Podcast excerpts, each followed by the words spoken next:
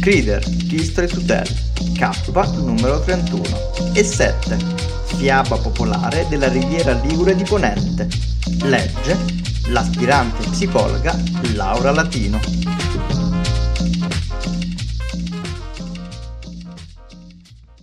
C'era una donna con una figlia grande e grossa e tanto mangiona che quando sua madre portava a tavola la minestra di molliche, ne mangiava un piatto, ne mangiava un secondo, ne mangiava un terzo e continuava a chiederne. E la madre le riempiva il piatto e diceva, e tre, e quattro, e cinque. Quando la figlia le chiedeva il settimo piatto di minestra di molliche, la madre, invece di riempirle il piatto, le dava una padellata in testa, gridando E sette! Passava di lì un giovane capitano di mare, ben vestito, e vide dalla finestra la madre che batteva la figlia gridando E sette! Siccome quella bella giovane così grande e grossa le piacque subito, entrò e chiese Sette di che cosa?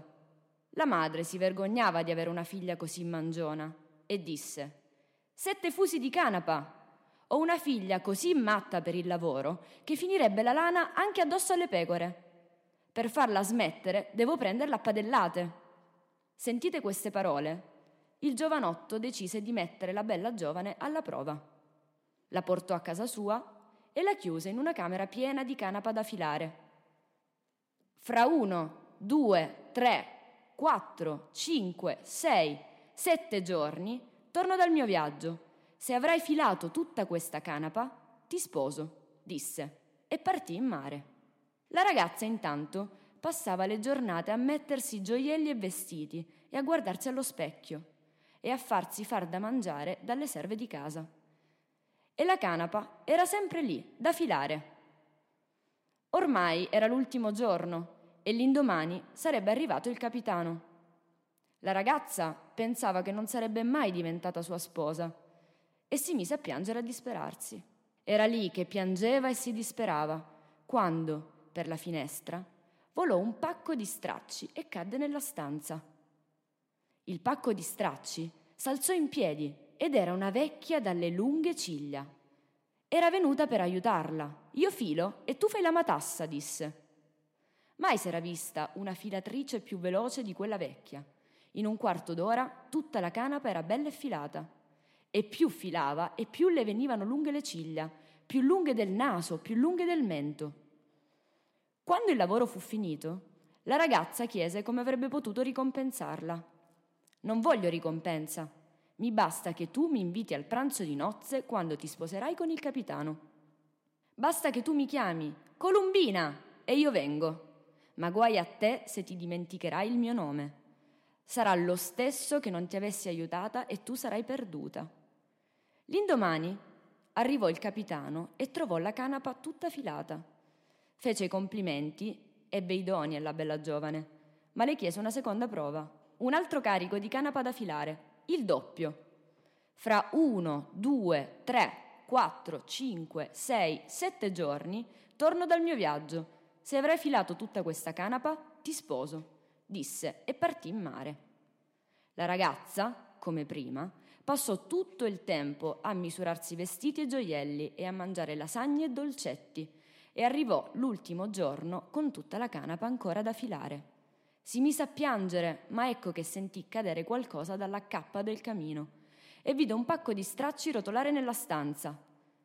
Il pacco di stracci s'alzò, s'alzò in piedi ed era la vecchia dalle labbra a penzoloni.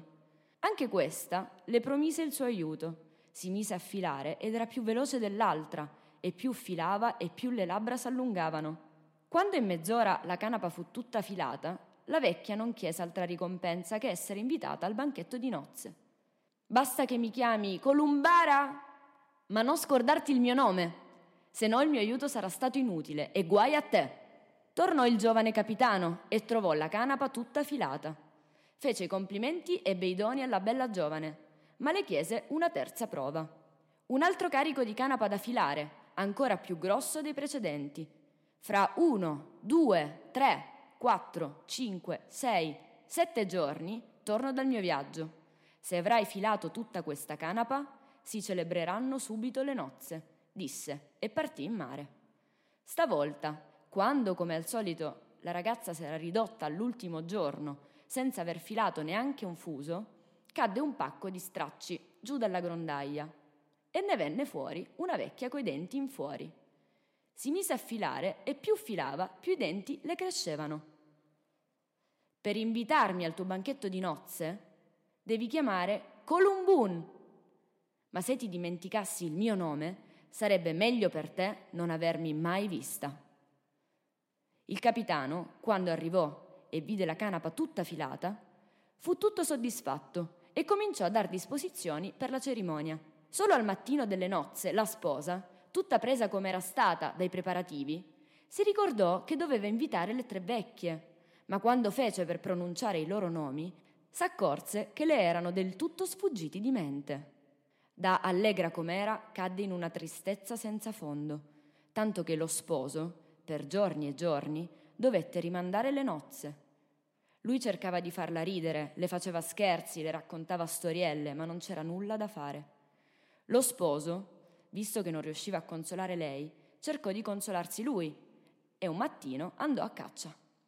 Lo prese un temporale in mezzo al bosco e si rifugiò in un casolare. Era lì nel buio quando sentì delle voci. Il capitano vide tre vecchie, una con le ciglia che spazzavano terra, un'altra con le labbra che pendevano fino ai piedi e una terza con i denti che le grattavano le ginocchia. Pensò, se non ride di quel che ho visto ora, non riderà mai. Tornò a casa e raccontò speranzoso ogni cosa alla sposa, che si chiamavano con nomi mai prima sentiti. O Columbina? O Columbara? O Columbun? La sposa si rischiarò subito in viso, scoppiò in una risata che non finiva più e disse Ordina subito il pranzo di nozze, ma ti chiedo una grazia. Visto che quelle tre vecchie mi hanno fatto tanto ridere, lascia che le inviti a pranzo. Così fu fatto. Finito il pranzo, lo sposo curioso domandò alle tre vecchie come mai avessero le ciglia, le labbra e i denti così lunghi. Per aver aguzzato gli occhi a fare il filo fino, disse Columbina. A forza di passarci il dito per inumidire il filo, disse Columbara. A furia di mordere il nodo del filo, disse Columbun. Ho capito, disse lo sposo, e andò a prendere il fuso per gettarlo nel fuoco. Tu non filerai mai più per tutta la vita, disse alla sposa. Così la sposa, grande e grossa, visse felice e contenta da quel giorno in poi.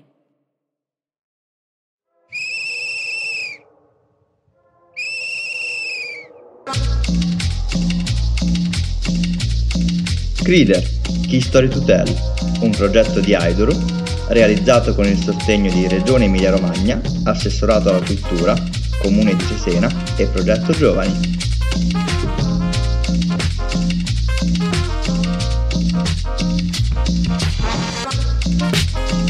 Thank you.